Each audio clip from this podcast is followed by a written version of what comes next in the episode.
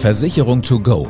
Der Podcast von Chubb erklärt kompakt und verständlich, wie Versichern geht, wie Versichern richtig geht. Ich bin Live Ahrens. Die allermeisten Leute sind ehrlich, wenn sie ihrer Versicherung einen Schaden melden. Sie wünschen sich eigentlich nur eins, schnelle Hilfe. Aber es gibt dann doch auch diejenigen, die es mit der Wahrheit nicht ganz so genau nehmen und damit dann eigentlich Versicherungsbetrug begehen. Allein in Deutschland entstehen so jährlich Schäden von geschätzt 5 Milliarden Euro.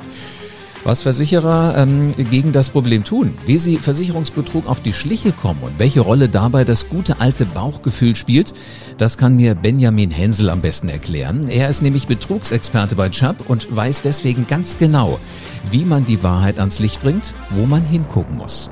Hallo, Herr Hensel. Hallo, Herr Ahrens. Brancheneinschätzung zur Folge. Ist jeder zehnte gemeldete Schaden ein Betrugsfall? Das hat mich schon wirklich erschreckt. Wie sind denn da Ihre Erfahrungen? Ja, das kann man also im Grunde schon so sagen. Ähm, das hängt natürlich immer ein bisschen von verschiedenen Faktoren ab, wie mhm. zum Beispiel der Sparte, in der wir uns bewegen. Auch das versicherte Klientel spielt natürlich in gewisser Weise eine Rolle. Aber im Grunde ist das eine Zahl, die ist schon recht belastbar. Es gibt jetzt auch tatsächlich keinen einzigen Bereich, keine einzige Personengruppe, die man sich raussuchen könnte, die irgendwie ähm, keinen Versicherungsbetrug begehen würde. Also da kann man sagen, im Grunde ist jeder potenziell Betrüger. Mhm. Ähm, es gibt natürlich bestimmte Konstellationen, wo eine Häufung feststellbar ist. Und ähm, was man auch sagen kann, ist, dass also diese zehn Prozent, auf die sich die Zahl stützt, für mein Empfinden insofern gering angesetzt ist, weil wir davon ausgehen können, wir haben zum einen die betrügerischen Sachverhalte. Das würde ich sagen, sind genau diese zehn Prozent, von denen wir sprechen. Ja. Und darüber hinaus gibt's ja auch überhöhte Forderungen, über die man reden kann. Und das ist was, wo ich sagen würde, das dürfte deutlich höher liegen als bei diesen zehn Prozent ist, glaube ich, auch nicht sehr schwer vorstellbar. Wenn Sie sich vorstellen, Sie haben einen Schaden am Parkett, gehen zum Handwerker und sagen, auch das bezahlt die Versicherung, ich habe schon das Okay bekommen, dann ist es ja nicht ausgeschlossen, dass auch der Handwerker sagt, auch dann rechnen wir mal zwei, drei Stunden mehr ab oder erhöhen wir den Stundensatz, den wir da haben, um ein paar Euro, so dass es gar nicht auffällt. Also einfach, das, das rutscht dann sozusagen durch, ist aber im Grunde für mein Empfinden dann an der Stelle auch schon Betrug, weil es sind zwar nur einige Euro, über die wir sprechen, nichtsdestotrotz eben ähm, was, was in der Normalität nicht passiert wäre. Also mhm. als Beispiel ähm, ging es um einen Autohersteller, den ich auch mal äh, länger betreut habe, wenn man das so sagen darf. Ähm, da wurde zu jedem Schaden statt einer geringen Menge Spachtelmasse wurde ein kompletter Eimer abgerechnet. so, das heißt, wir sprechen dann da über, weiß ich nicht, 25 Euro pro Schadenfall, die es vielleicht einen Unterschied gemacht hätte. Wenn Sie sich aber vorstellen, dass das eben über Tausende von Vorgängen passiert, dann ähm, ist das am Ende schon eine beträchtliche Summe, über die man dann auch spricht. Ja, ich, um ehrlich zu sein, ich merke schon auch, wie ich mich jetzt mal äh, schon so alleine prophylaktisch schäme, weil äh, das Ding ist ja, man ist da ja nicht so mit drin. Also äh, eigentlich, ich hab's kaputte, einer macht's heile, es ist mir eigentlich jetzt egal, was es kostet, vermeintlich egal.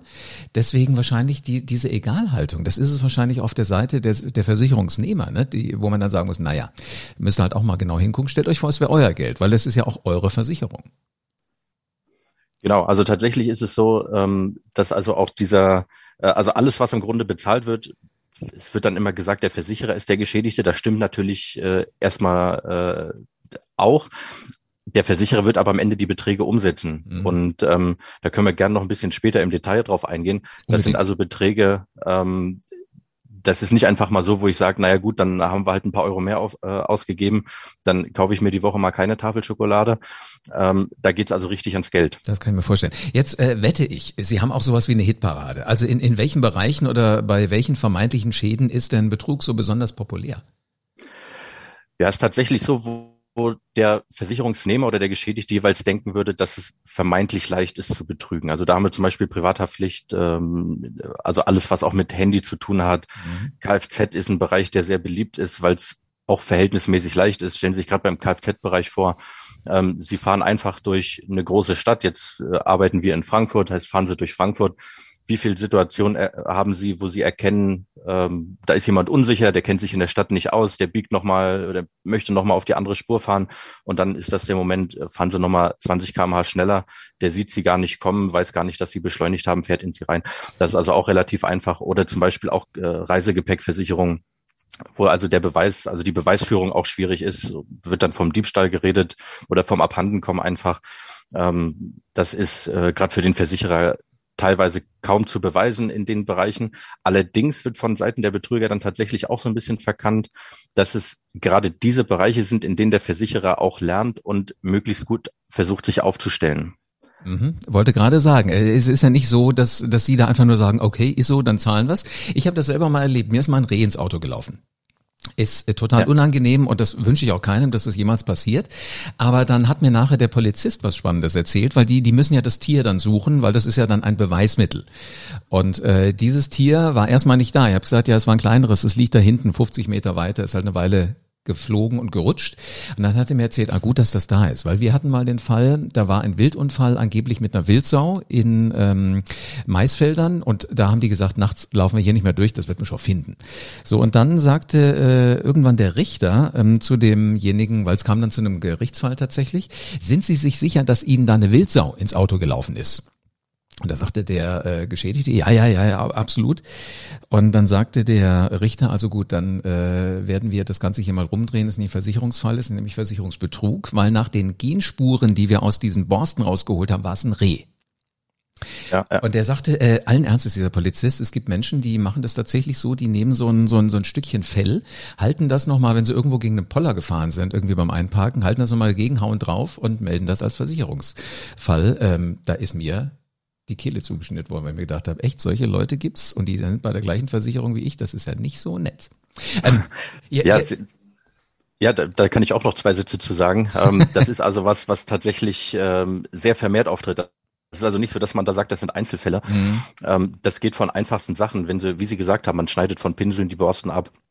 Ähm, häufig ist es so, was da ganz gut ist, die Geschichte, die erzählt wird, ähm, die spielt sich dann ja im Kopf ab, die ist ja nicht real passiert. Und das, was sich im Kopf abspielt, ist eine andere Vorstellung als das, was technisch umsetzbar ist. Das heißt also, wenn ich da möglichst ins Detail gehe und die Fragen möglichst gut stelle, also wo hat sich das, das Tier bewegt, was war das, wie ist es gelaufen, mit welcher Geschwindigkeit und so weiter, ähm, dann sind das Sachen, die kann ich, wenn ich das als Realereignis erlebt habe, sehr gut und vernünftig beantworten. Das ist also überhaupt kein Thema. Es wird allerdings dann schwierig, wenn ich mir die Geschichte ausgedacht habe, weil meine Vorstellung häufig, es sei denn, ich bin technisch sehr bewandert, eben nicht mit der Technik überein, äh, also nicht in Einklang zu bringen ist. Also die Wildgeschichte war meine. Ich wette, Sie haben da auch so ja. eine, oder? Wo, wo Dinge gar nicht funktionieren können? Ja, das gibt's natürlich häufig. Ähm, eine ist zum Beispiel, wenn ich also es ging praktisch vom ersten Tag an, als ich mich mit der Thematik äh, Versicherungsbetrug befasst habe. Eine, die ich einfach ganz lustig fand. Ähm, Lassen Sie hören. Ist ähm, äh, ein Kind soll angeblich einen Stein über einen Zaun geworfen haben und dabei ein Fenster beschädigt haben von einem Auto.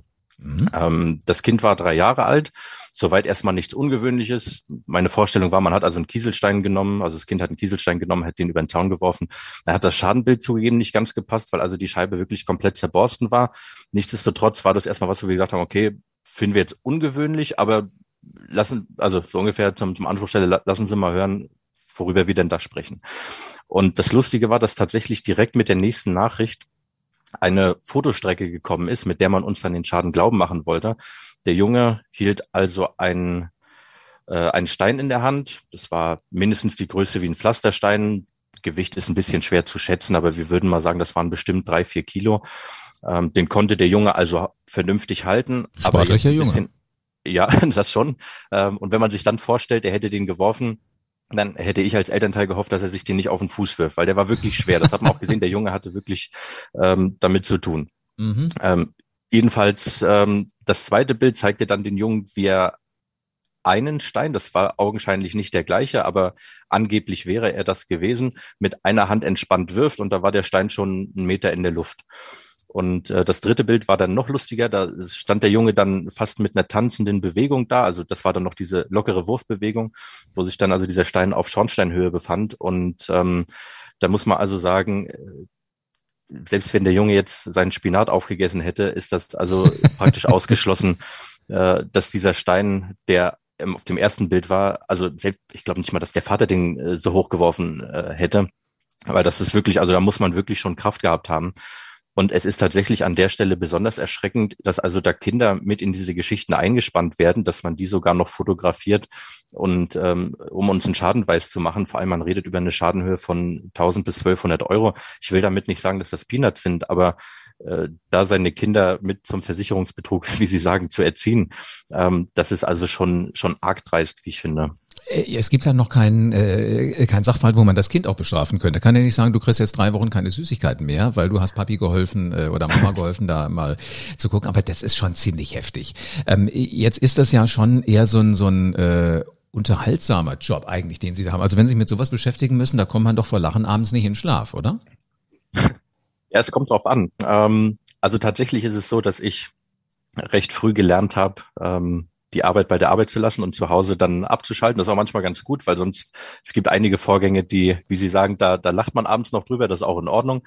Gibt andere, da, da lacht man nicht so wahnsinnig viel drüber. Da ist man wirklich äh, noch abends mit befasst, wie, wie kommt man denn dem Ganzen auf die Spur. Das ist tatsächlich so. Ähm, ja, es gibt äh, wirklich, also da können Sie sich vorstellen, äh, nichts, was es nicht gibt. Ne? Also ist, wenn wir jetzt noch ein Beispiel nehmen, ähm, wir hatten einen Handyschaden zu bearbeiten, das ist schon einige Jahre her. Schadenhöhe 250 Euro, Handy wäre vom Tisch auf die Fliesen gefallen, soweit so gut. Ähm, dann ähm, ist das Handy zum Sachverständigen gegangen. Der Sachverständige stellt dann fest, dass dieses Schadenbild so exzessiv ist. Also es war auf beiden Seiten gesplittert und in zwei verschiedene Richtungen gebogen. Er meinte also, wenn er, er hat so ein Schadenbild noch nie gesehen, würde das mhm. erwarten, wenn es vom Berliner Fernsehturm fiele und dann noch mit dem Panzer mhm. äh, jemand drüber gerollt wäre, dann würde das in etwa passen. Heißt also, was auch immer da passiert ist, das war für uns auch nicht, nicht logisch feststellbar. Ob das jetzt, keine Ahnung, mit dem Schraubstock eingespannt wurde, mit dem Hammer ein bisschen bearbeitet, also ist keine Ahnung. Jedenfalls, der Schaden ist dann zurückgewiesen worden, weil so wie es geschildert war, konnte sich natürlich nicht ereignet haben. Und ähm, ja, dann kommt also äh, die, diese Person, die also eine deutlich äh, erhöhte berufliche Stellung hatte und will das dann ähm, durch über den Vorstand durchsetzen. Das ist also was, äh, wie Sie sagen, da kann ich mich auch heute noch einigermaßen drüber amüsieren. Ähm, so ist es nicht, aber ähm, ein gutes Beleg dafür, dass man sagt, es gibt also keine Berufsgruppe, die also nicht irgendwie besonders, äh, also bei denen das ausgeschlossen ist, gerade wie, wie gesagt, ist, wir reden über 250 Euro. Mhm. Ähm, Hätte sich die Person wahrscheinlich sowieso mal eben leisten können. Also bei der war es jetzt nicht so äh, kurz auf knapp. Genau, ja. Also das ist häufig ein Argument von wegen Person ist, ist Polizist oder ist Rechtsanwalt oder ist mhm. äh, was auch immer. Ähm, das kann man also nicht sagen, dass da irgendeine Berufsgruppe völlig ausgeschlossen wäre. Da potenziell ist tatsächlich jeder betroffen dann. Aber es gibt auch so, so sympathische Momente, äh, weil ich habe auch mal mein Handy äh, zum Versicherungsfall gemacht und äh, man, man wird da vorsichtig darauf hingewiesen, dass man doch wirklich ehrlich ist. Weil ich, ich habe mein Handy mal mitgewaschen. Ja. Darf man eigentlich keinem erzählen. Also es steckte in der Jeans, ich habe die Jeans in die Waschmaschine und hörte dann so dieses Klong, Klong. Und äh, das Amüsante an der Geschichte ist, dass sich das Handy dann noch wie so eine Socke unter dem Bullauge vorne festgeklemmt hat und dann ging das Display an und da stand, diese Applikation ist nicht zur Verwendung am ähm, iPhone vorgesehen wo ich erstmal herzlich lachen musste, aber nichtsdestotrotz, es ging halt nicht mehr. Und als ich dann in ähm, dem Geschäft meines Vertrauens war, fragten die mich, ähm, was haben Sie damit jetzt gemacht? Wirklich gewaschen oder ist es in Fluss gefallen? Dann habe ich gefragt, was wäre denn jetzt die schlaue Antwort? Und da sagte mir der Herr, also die schlauere Antwort, weil dann wäre es ein Versicherungsfall, wäre in den Fluss gefallen. Habe ich gesagt, also dann sagt der Moment, aber bevor Sie sich entscheiden, wo Sie es nass gemacht haben, da ist so ein kleiner Streifen drin in dem Gerät. Ähm, Sie wissen nicht wo und Sie haben keine Ahnung, welches von diesen Dingen da das jetzt ist, aber der zeigt uns, ob Lauge oder ob halt äh, Flusswasser. Ähm, Habe ich gesagt, alles klar, dann äh, Waschmaschine. Ja.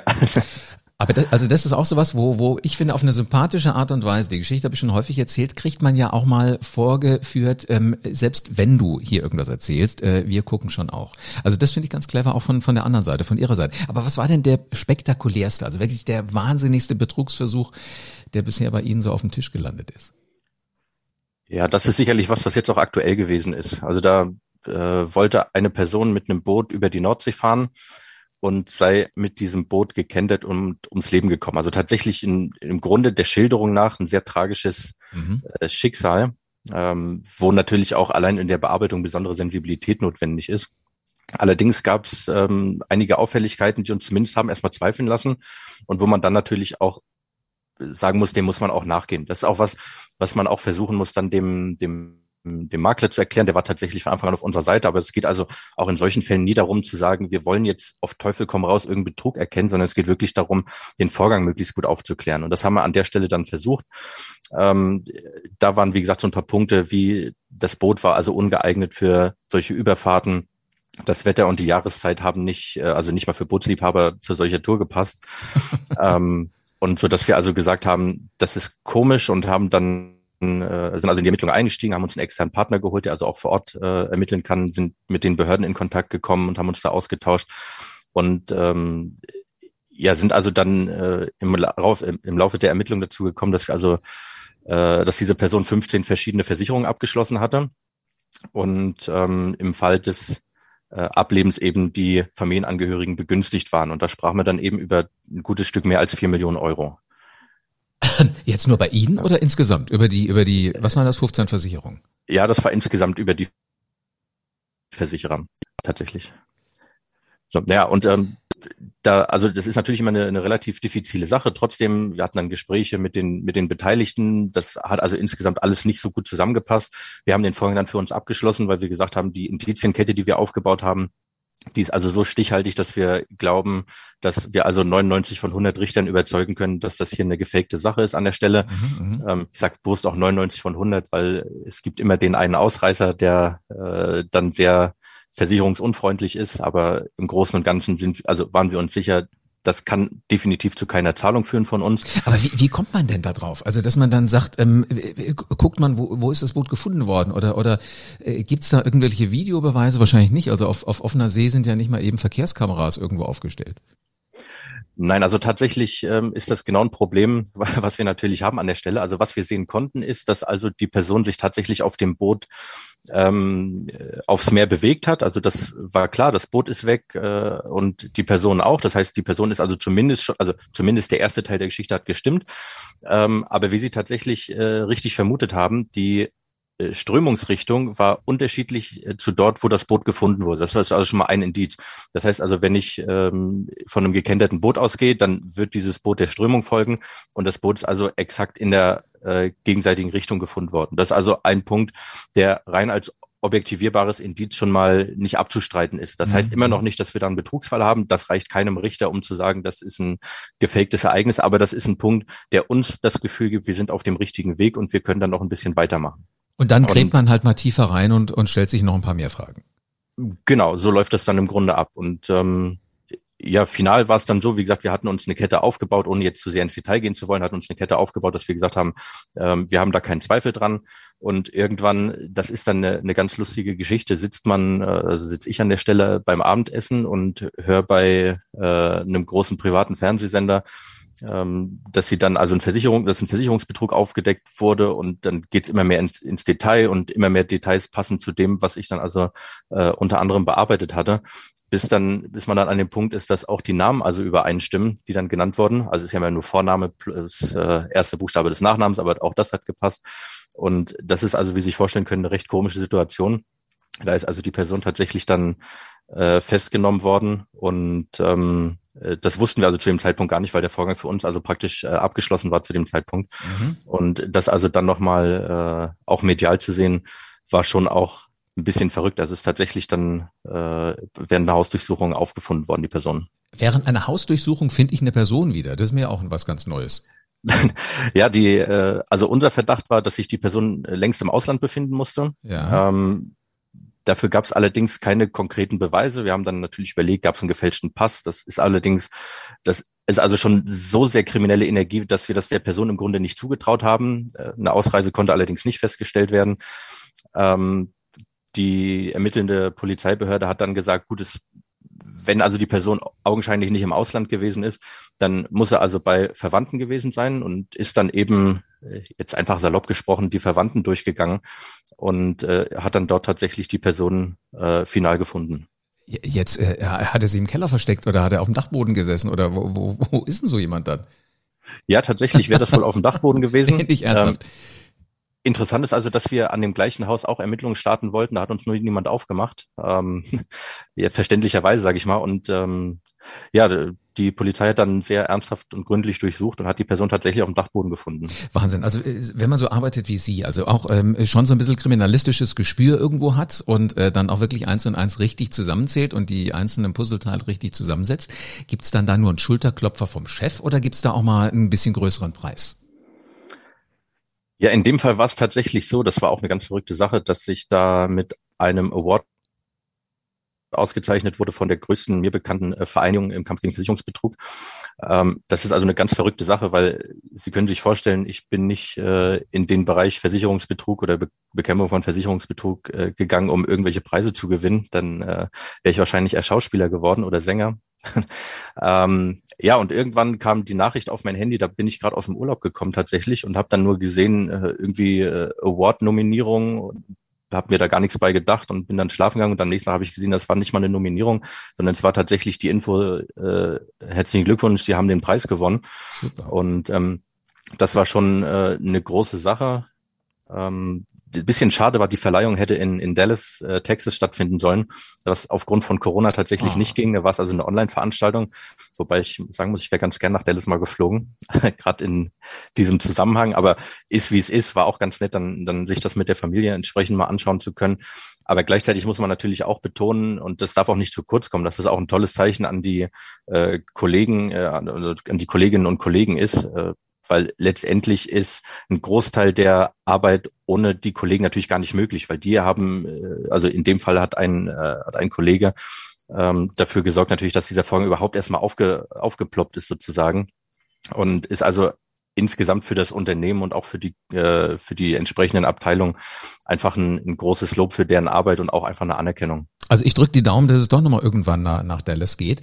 Äh, man hätte die Reise ja eh irgendwie bezahlen müssen. Vielleicht findet sich ja noch ein großer Sponsor, der sagt, äh, na komm, wenn man jetzt wieder fliegen darf, es geht ja jetzt wieder los diesen Herbst, man darf wieder nach Amerika einreisen, wer weiß, vielleicht ist das ja da. Und man weiß ja nie, wenn sie schon mal da sind, äh, was sie sonst noch so alles rauskriegen. Also ich, ich krieg da ja so langsam das Gefühl, dass da doch so ein Stück weit Detektivblut in ihren Adern unterwegs ist. Wie viel Detektiv steckt denn in ihnen? Ja, das ist auch eine ganz spannende Frage.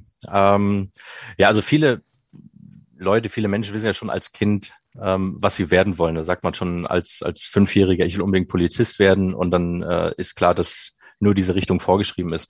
Bei mir war das tatsächlich äh, sehr anders. Also der Lebenslauf war zugegebenermaßen nicht ganz gerade am Anfang. Und dann bin ich mit Anfang 20 als Wachpolizist zur, zur hessischen Polizei gekommen. Und dort auch, da hatte ich viel Glück. Es gibt verschiedene Stellen dort, in die man da gesetzt werden kann. Und ich war damals im Kriminalkommissariat für mehrfach Intensivtäter und das auch noch in Offenbach, also auch noch eine ähm, recht interessante Gegend für diese Thematik. ähm, das hören gerade die Frankfurter jetzt gern. Ich will damit mhm. Offenbach nicht schlecht machen, sondern es ist einfach ein, ein äh, spannendes Arbeitsgebiet im, im äh, Polizeibereich. Das kann man ganz wertneutral, glaube ich, so sagen. Ähm, und äh, ja, dann war das das erste Mal so, dass ich also so ein, so ein Gefühl hatte, wie also mein Leben aussehen könnte. War für mich eher der Fokus auf Polizei gerichtet. Damals hätte ich nicht gedacht, dass ich mal bei einer Versicherung arbeite. Aber jedenfalls ähm, fing das dann entsprechend an. Und ich habe damals großes Glück gehabt, dass auch der Dienststellenleiter sehr entspannt war, dass ich also bei verschiedenen Maßnahmen wie Hausdurchsuchungen und einfach kriminaltaktischen Maßnahmen mitwirken durfte. Und ähm, können sich vorstellen, wenn Sie dann also als junger Mann, der sowas noch nie gesehen hat, plötzlich eine Hausdurchsuchung mitmachen, Festnahmen mitmachen und bei Vernehmung dabei sind, dann ähm, gibt zwei Möglichkeiten. Entweder ich bin dem total abgeneigt und sage, das ist überhaupt nichts für mich, oder es weckt halt einfach so ein bisschen den Instinkt. Und ähm, ja, tatsächlich habe ich mich dann entschieden, mein Glück mal in der freien Wirtschaft zu versuchen.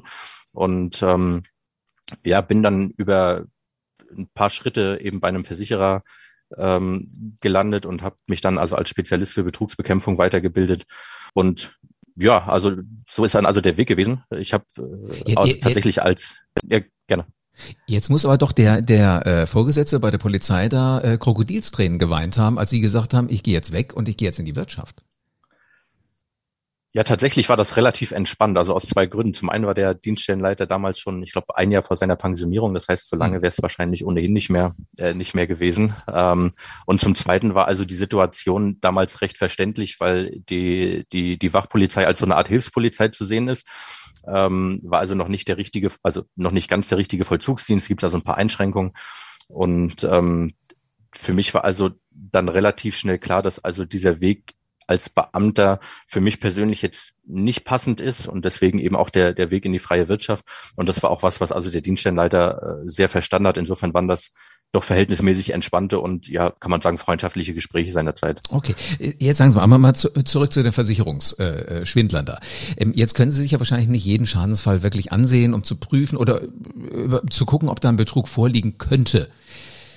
Ist das wirklich nur Bauchgefühl oder wie kriegen Sie das raus, dass da eher noch ein bisschen mehr ist, dass das so ein Verdachtsfall ist?